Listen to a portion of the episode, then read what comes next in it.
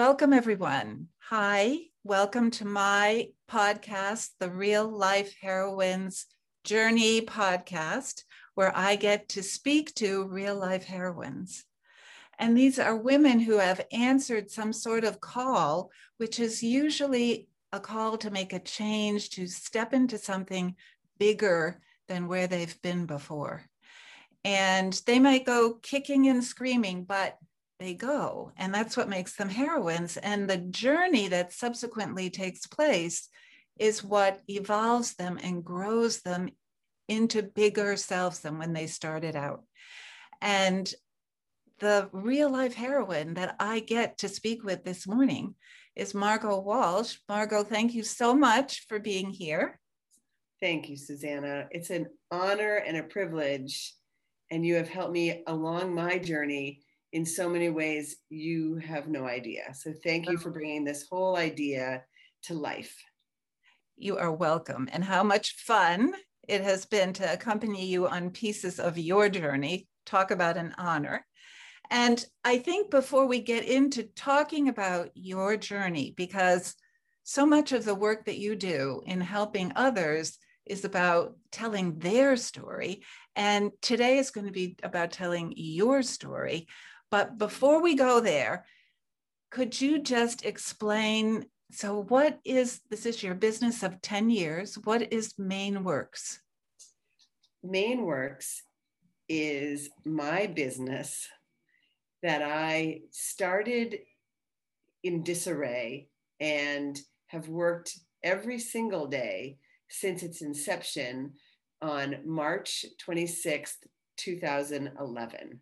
So 10 years in, um, with only a couple of family vacations um, because of weddings or obligatory things, I've worked really hard to develop this business. And what the business is, it's a staffing company for people in recovery from substance use disorder and reentry from jail and prison.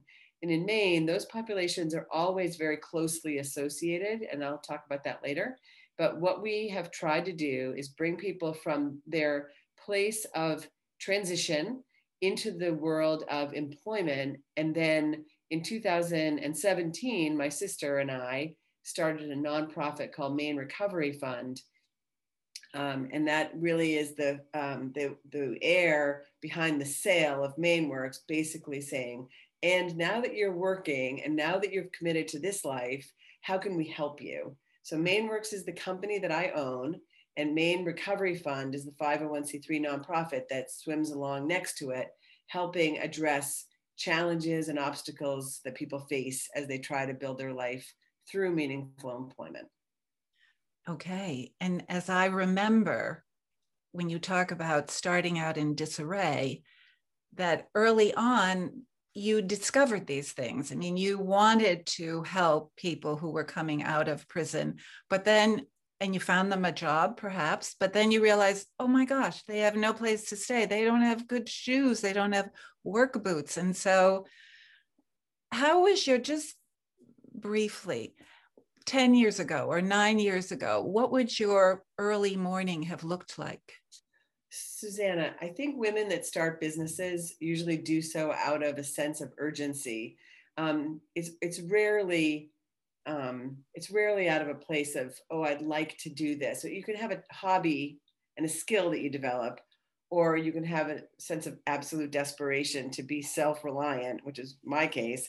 And so that was really what the fuel behind MaineWorks was originally. And so I I'm also in recovery and I'd love to talk about that later because it's really important to my story.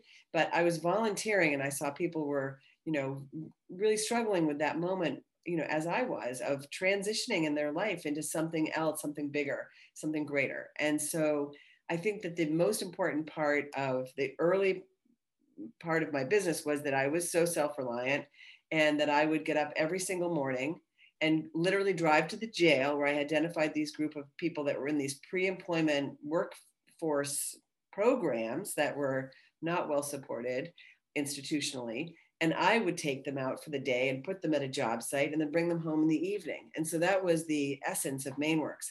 But I mm-hmm. did it all by myself.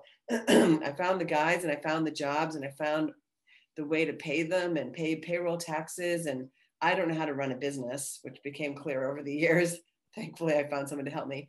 But I really just needed to put these things together because I could see the need for jobs and I could see the need for workers. So I thought I could put those together and make that engine go. I'm also a recruiter by profession. So I was able to draw on some of my professional skills. Um, but I used to work as a recruiter in the world of investment banking. It's very different than placing very 20 year old inmates out into the construction fields. Right. And and just because I want to get to that story of you being in investment banking, your origin story, so to speak. But before we leave the the company, so to speak, um, 12,200 rides to work, 3,000 bus passes, 650 warm jackets, 1,300 work boots, and it's probably more than that now, which is on the recovery, mainerecovery.org website. Yeah. Those statistics is what over the past 10 years you and Elaine have made happen. Yeah. Yeah. Um, it's a it's a privilege to be able to to do that. But we we really needed to address the issues in real time.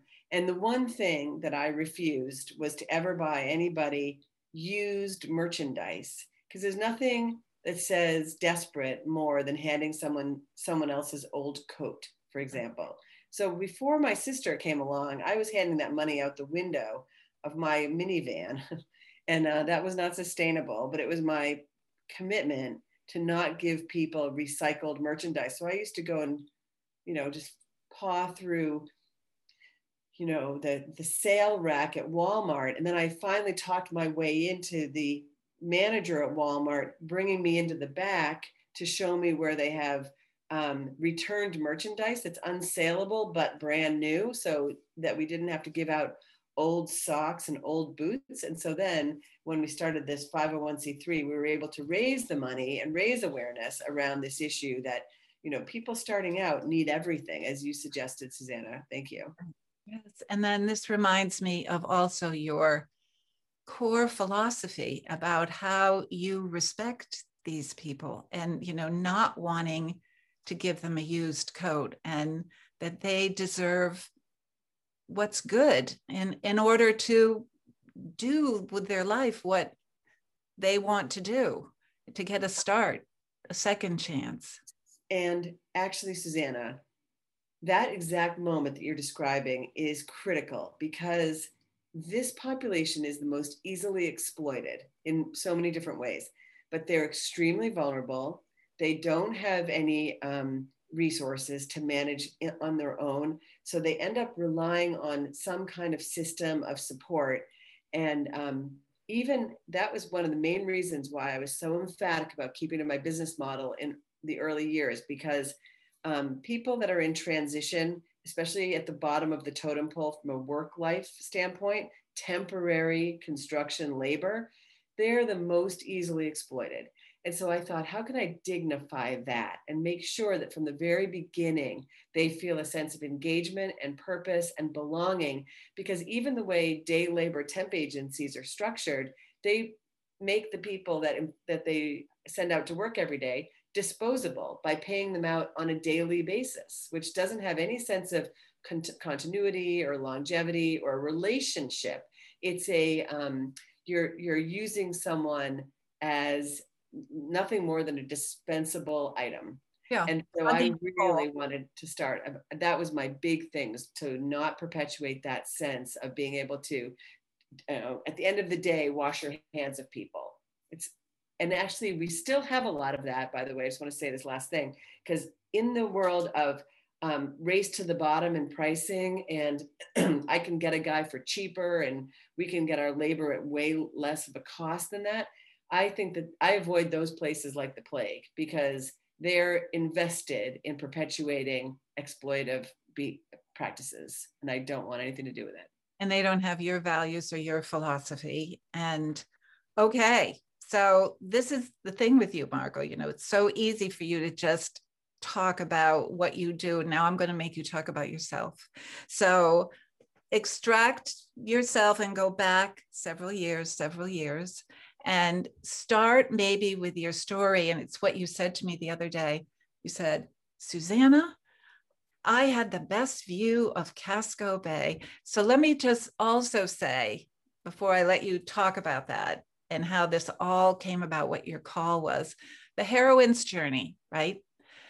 People start out wherever they are. It could be their comfort zone. They're living a life with looking out on Casco Bay, perhaps, I don't know. And then they get some sort of a call, and the call can be pulling the rug out from under you. It can be an inkling in your head that I want to do something. It's something that inside or externally gets you to be thinking about, whoa, I need to do something different.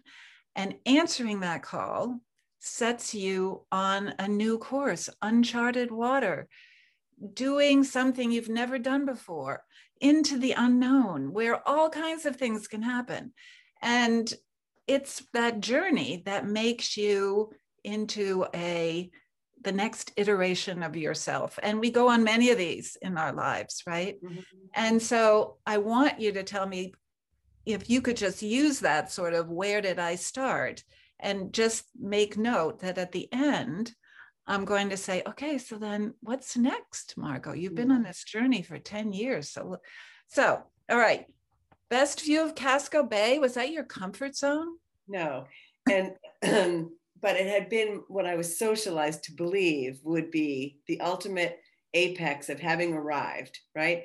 However I have to reconcile that with the person that I've always been, which is someone that has felt like a cat in the bag since I was a child. I ran away when I was four. I couldn't, I couldn't take it. I couldn't take the structure. I couldn't sit in school. I couldn't listen. I couldn't attend. I couldn't, and I did beautifully because I came from a beautiful family and I was put into all of these amazing situations where I was able to thrive. I was given the choice of education. I was given the choice of all sorts of athletic outlets. So I was, um, despite my discomfort in myself, I was able to continue along this very um, clear path of education, athleticism, summers teaching sailing, all of those things. But at the same time, I always felt like I didn't, something wasn't clicking. And um, that I think is more universal than we like to talk about. But anyway, what I found when I was 15 was the feeling of wine. And that is a calling in and of itself that says it's the um, for to keep along the heroine's journey, Susanna, it is the siren on the shore, singing the praises and saying you're awesome and you've got this and you can do it, and it brings in all the sociability and um, it's lovely and um, you know the bottles are beautiful and um, it's all very um, upper crust. And then I went into the world of banking and investment banking and got married, all with wine and wine and champagne and loving that feeling of being other than or washed over. It wasn't me anymore. It took off all the edges. And so the journey began for me really when I was shipwrecked. I went for the siren song and I got shipwrecked and I ended up in a detox in Portland, Maine in 1997 because wow. no one wanted to hang around with me anymore. I was the last one at the party and all the other behaviors that go with being um, an active alcoholic. And so in 20, in 1997, I went reluctantly um, and I was horrified by the company that I was surrounded by in rehab. And anyway, went through that and it was the broken open needed to be at that rock bottom place before I could find anything true. And it has only been that since. But that's what made me even more um, conflicted by my Casco Bay view. And because it came after I got sober and had children and had everything again, I was back on the path of everything looking fine on the outside. And so when the ultimate was I finally got divorced because my husband and I met when we were children. I, mean, I was 19. And so we just, I needed everything to reset. And I reset in 2010 by starting the idea of MaineWorks. And it was about self reliance. And so, one thing I wanted to have you make sure you talked about, because when you talked to me about this earlier, you said, there I was then after this divorce, the the person the heroine with her little all her belongings wrapped up in her handkerchief on a st- stick on her shoulder. But one thing i had susanna you said and what was that ability what was your superpower? Connecting people. Yeah. That was the only thing i could really do well. And I, it came from all of those years and all of those experiences of being a conduit but not neither being here nor there but i could always connect and be that conduit. I was like the gray matter i think. And i loved that position because i could take it with me anywhere. I really could. I could um you know in recovery a lot of people talk about the chameleon the addict as a chameleon as someone who can thrive in any situation. And that was absolutely my case like i would went on an outward bound course with cowboys and felt right at home with that. And I also could, you know, walk the Monet clad halls of the investment bank that I worked for, literally with priceless antiques and rugs everywhere. And I, I felt like I could always find a way to connect people um, of all sorts of backgrounds. And so I love that. And so Susanna, that was my, that was in my handkerchief. That was all I had. That's all I, so. And as I understand it, that's what you had been volunteering in the prison. Mm-hmm. And that's what got that connecting ability yeah. got you the the thought that the call to oh i could connect these people with yes. jobs people who are looking for workers yeah and yeah. i um, i kept saying they have to be a felon and so that was my business model which was ridiculous actually in retrospect. But i said uh, i stuck with it. I said no in order to work at MaineWorks you have to have been in jail. And in maine um, a felony might not and you might not end up with a felony if you're only doing a shorter sentence. But um, in other words everybody that worked at MaineWorks had to have the feeling of the gate closing and having been incarcerated. And so in and and there was nowhere else in the world that has that was predicated that the employment structure, unless it was a nonprofit for prison reentry, no one else in the world had a private company where the requirement for employment was that you had to have been mm-hmm. incarcerated. So You're right. it created a little bit of a, it, it was, is. I felt incarcerated in my own life. So I could relate in a weird way with like the lack of freedom.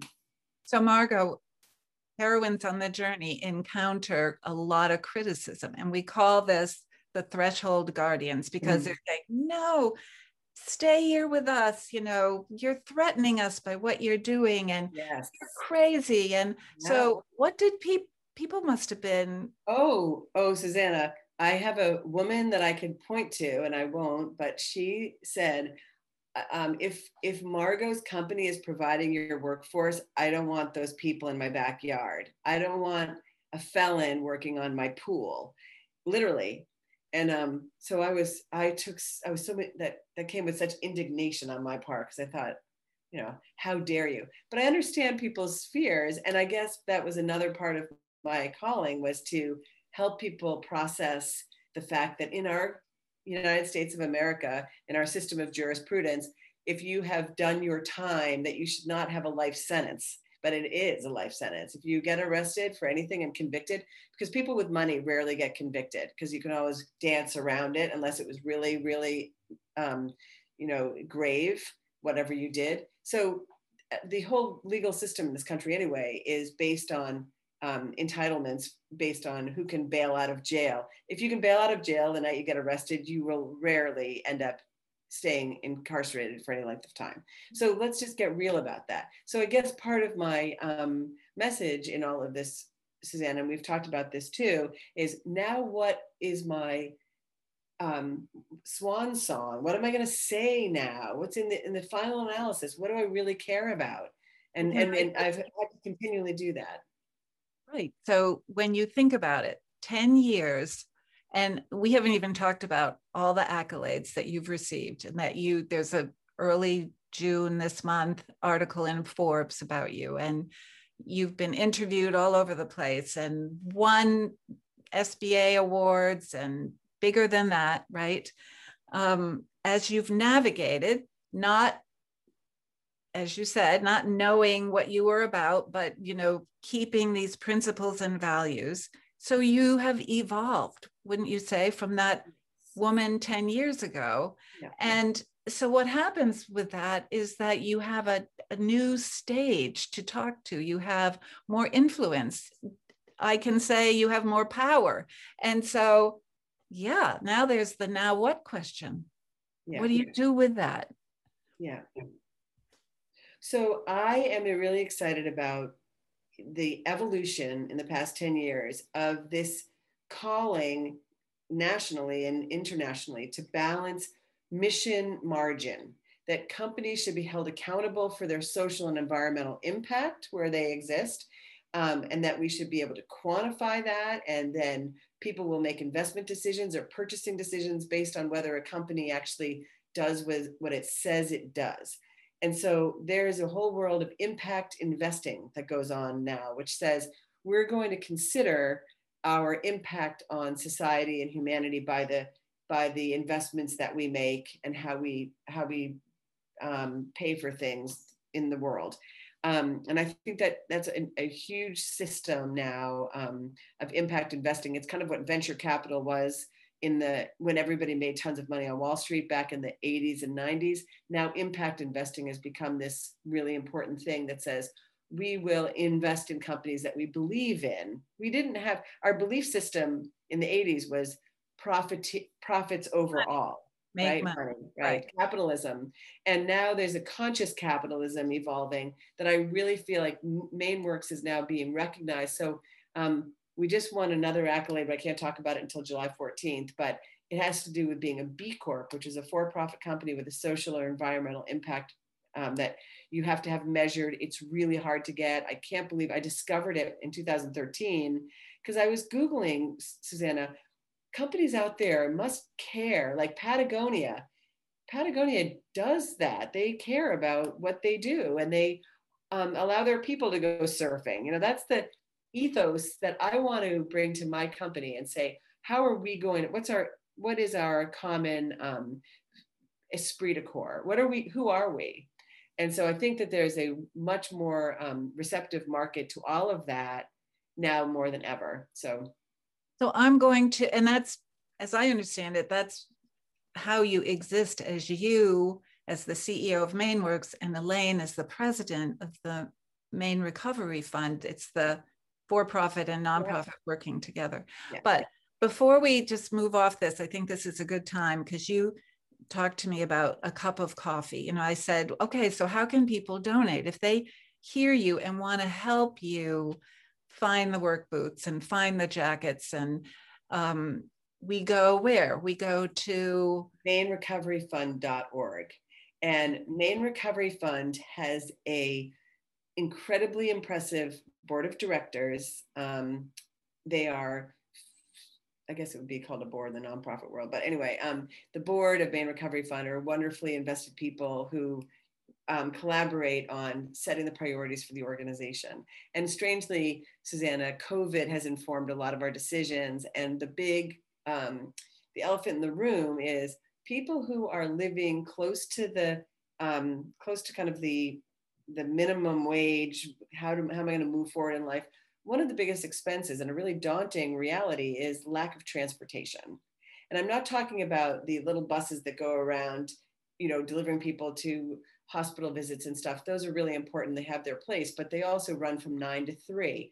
I'm talking about robust transportation availability to get people to work sites by 6 a.m., 7 a.m., alternate work like FedEx. You know, they have their own buses. They bring people all around you know 24 hours a day they have to be able to deliver people. We because owning a vehicle is really expensive and, and overwhelming and, and it's a luxury item. And it's also the thing that the legal system takes first is your driver's license as a form of punishment. So you've got all these people who can't get to work and i'm furious about it. So that to me is the big expense.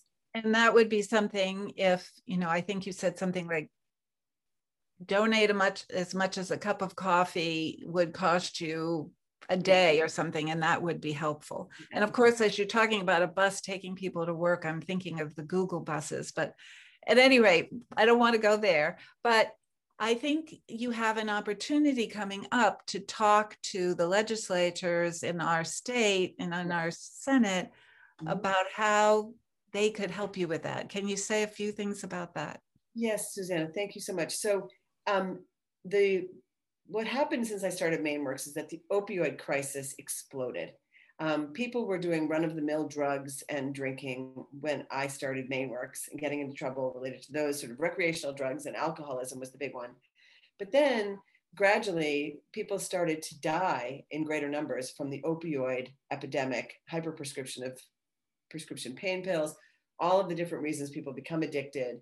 And we dealt with this ballooning, mushrooming, um, crazy um, runaway train of um, opioid um, deaths. And the people who are kind of um, left to uh, be kind of accused of malfeasance during that time was the huge pharmaceutical companies, obviously. And you do hear a lot about extremely, really bad, like pill mill behavior. So that was a really important problem and um, got a lot of press and attention. So there are all these settlement monies now. The federal level has charged a lot of companies with these crimes of um, irresponsible prescriptions and blah, blah, blah. So now there is all this money coming in the form of these settlements, and their federal money is being delegated state to state. And so, how is your state spending their money? And it's a lot of money, it's billions of dollars. So, the state of Maine got this lump sum and will get continue to get lump sums but my concern is that the committee of people who are making the decisions about how to spend that money have more of a bureaucratic perspective rather than that from the streets. And what is really necessary when someone actually needs to stop using. And so I'm a little frustrated because I think that the only priority needs to be life saving. In other words, starting accessible detoxes that people can access on the same day, not sign up and think about it for another two weeks because you've lost your window. With an addict who wants to quit, it's seconds and minutes, not days and weeks. So I feel very strongly about that. But moreover, Suzanne, I think to the point is that the opioid settlements are being um, influenced by the opioid manufacturing companies and this medically assisted treatment reality that has a ton of money for marketing. So whatever the story is that has been told by lobbyists in Washington and all that, those stories are now just being perpetuated on a more granular level at the state level. And I feel one of my calling moments is to say, wait a minute, yeah. is this really the best way forward? Are we just sort of listening to the um, the, the organ music and just continuing to dance to that at a local level, or should we be really thinking about this in a very meaningful, disruptive way? Because there's no way forward that's nice and smooth. As your point is, Susanna, your heroine metaphor talks about being a disruptor in your own life, not just taking it as it comes, but speaking your mind even when your voice shakes. That kind of listen to me. So maybe I have to say something like that.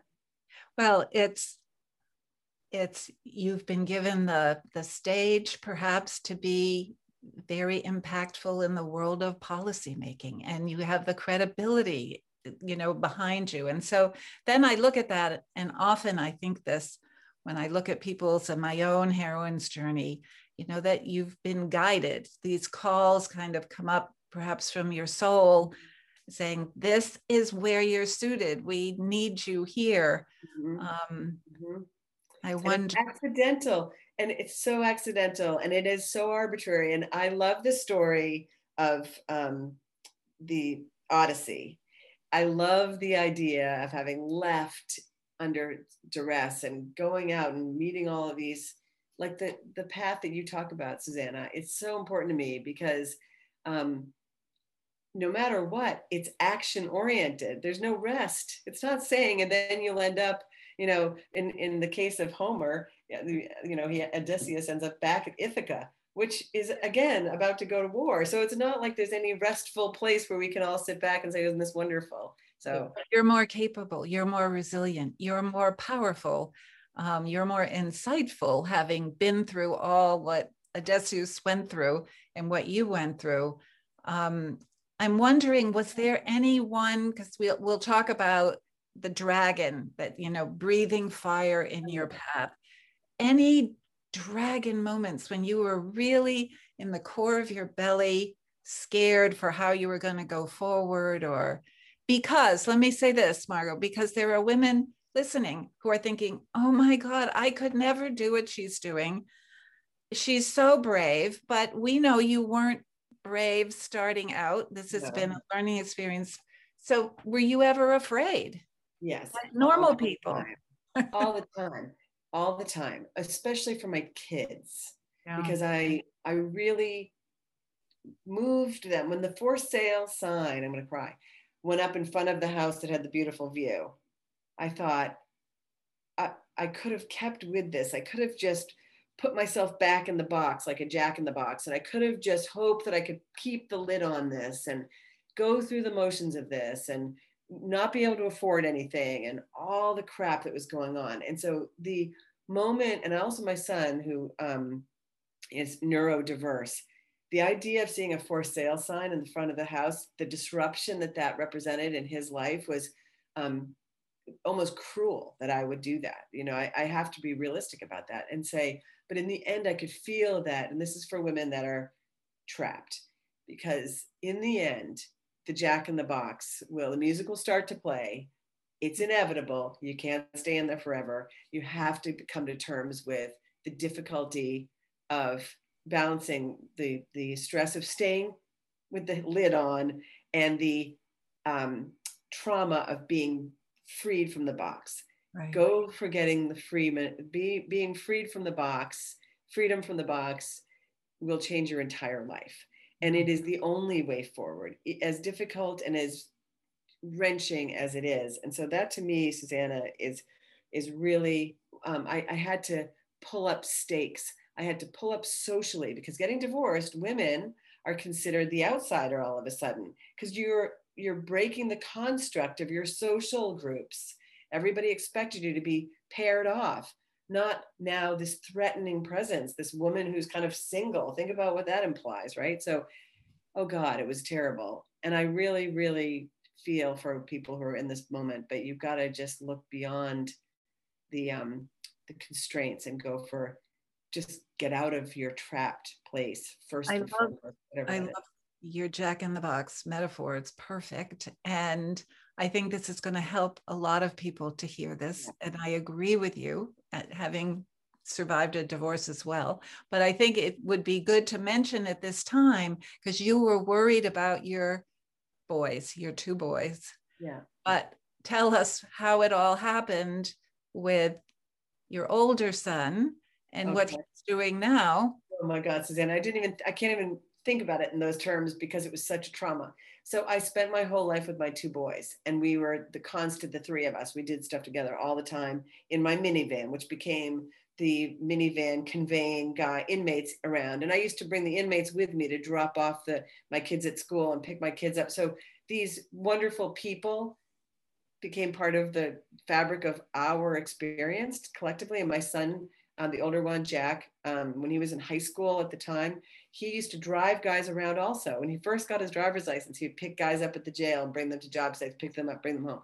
So now, years later, and the one other fear moment that I've had, there's several fear moments I've had, Susanna, is that I'm not a business person. I don't know how to do profit and loss. I don't know how to do anything like that. And so I was relying on the assistance of strangers that I didn't really know that well that had been referred to me but um, there was so much crap going on with my bookkeeping and bookkeepers. So I want to just caution people that you've got to really be confident about that. Ask your bank to recommend people. And um, anyway, my son went off, and lo and behold, he got a degree in finance against his wildest expectations. Never expected that. And then uh, back he came to Maine, and now he's the director of MaineWorks. Really, I have to say, of all MaineWorks, because I now have a more kind of a pedestal ro- role and do a lot more of this bigger picture sc- stuff than the actual day-to-day operations. Between my team on the ground i've got my son jack who's amazing running and doing financial analysis running the books with our wonderful bookkeeper and then our director of operations. And just to further we the way we're organized now at MaineWorks is a spoke and wheel model. So the spokes are these different locations and the hub is MaineWorks in Portland, Maine. So we can administer um, the business from Portland, Maine, and have branches as we do in Manchester, New Hampshire, and now we're just starting in Massachusetts with a Connecticut um, opening by the end of the year. So it's wow. kind of exciting. Yeah, and I think you're like in the millions right now as far as what you're making and yeah the revenue is really great and the thing is um you know we had this great recognition in forbes and wow how cool to have a company for 10 years and go from making $200000 in the first year to 200 2.5 million in the 10th year. That's 10x that's sort of the traditional trajectory of any company that's um, that didn't close in the first few years which is what most companies do. So wow this is great except the expense of our business is really overwhelming. So our profit um, for anybody who cares about this is always in the low um, double digits or you know 10% or less or whatever. So it's not like we're making millions of dollars ourselves by any means. And in fact now we're challenged with how much of that can MaineWorks give back to Maine Recovery Fund for having helped us through those difficult years. Because you only start moving away from being reliant on the bank after six or seven years no one comes out of the gates making money and not having huge expenses and huge debt so we're just growing up starting to so I'm realizing I'm needing to bring our conversation to a close, but I want you to talk about one more thing for me. And that is something that I discovered right away when I started learning about you and MaineWorks is you have this unusual um, ritual or circle that happens every, I think it's every single morning. What is that about? Can you tell us what that uh, is? Susanna, that's the essence of MaineWorks. And unfortunately, during COVID, we haven't been able to do this. But the way we would do recruiting was we would just say to people, if you're interested in working, you need to show up at MaineWorks at 6 a.m. We will provide you with the boots and the coats and the outerwear and everything you need, but you need to be at the office at 6 a.m. It used to be at the Sunoco parking lot, and you know we've moved to different places, but now we finally have a small office with a backyard. And we decided let's get a fire pit and let's have everybody gather and hang around and wait to see what their assignments are. And they can all stand around the fire and just chat. And oh my God, that took a shape of its own because the need was so acute for gathering and the need to be around the warmth of the fire because we, you know, we're all four seasons. And then the fire became a metaphor we have one guy from South Sudan who is a, um, a, refugee actually, and he now is, has been here for over two years working at MaineWorks. Such a beautiful person. But he said, in my village where I'm from, um, we gather around the fire. It's a place where everything happens in our village. And at night, someone tends the fire all night to keep the wild animals away. Hmm. And we communicate there and we, we govern there and we, we live there. And I could feel in this nascent period of life for these young people who had never felt connected, like I didn't with the cat in the bag feeling. Now they have a place to come and literally become transformed in their ability to connect. We would go around the circle every morning and say, say your name and where you're from, and say it with conviction and hold your chin up, like all these things that like your mother would have said years and years and years, but maybe you never had that. So it became this instructive, reflective place. And we still, now we're just going to go back to it starting really soon after COVID, but it has been such a difficult thing not to have that because it is the DNA of this organization connection and purpose. And that's really all I have to say. That is, I think, the best place to be done because it's so, and I know that you are there every morning with your cup of coffee and yeah. yeah. So Margo, thank you for what you're doing, for how you're contributing, for um, being the heroine on your your own heroine's journey as an example to other heroines. They're going to get so much out of this. But Susanna, you've brought this to light in a way that I never thought about, and I also really appreciate how you reminded me that it is a journey. It's not a destination. It's not an event. There's no there's no finished it's just keep going and keeping open open hearted open minded wide open, eyes wide open, so that you don't miss this amazing thing that could be right outside your door or you're, you know, right beyond the best view in Portland. Just like, oh my God, what a paradox. Thank you. Oh, you're welcome. And thank you. And See I hope we can talk with you again sometime on this podcast. Thank you, Susanna, for everything. All the best. See ya. Thank you. Bye bye. Bye.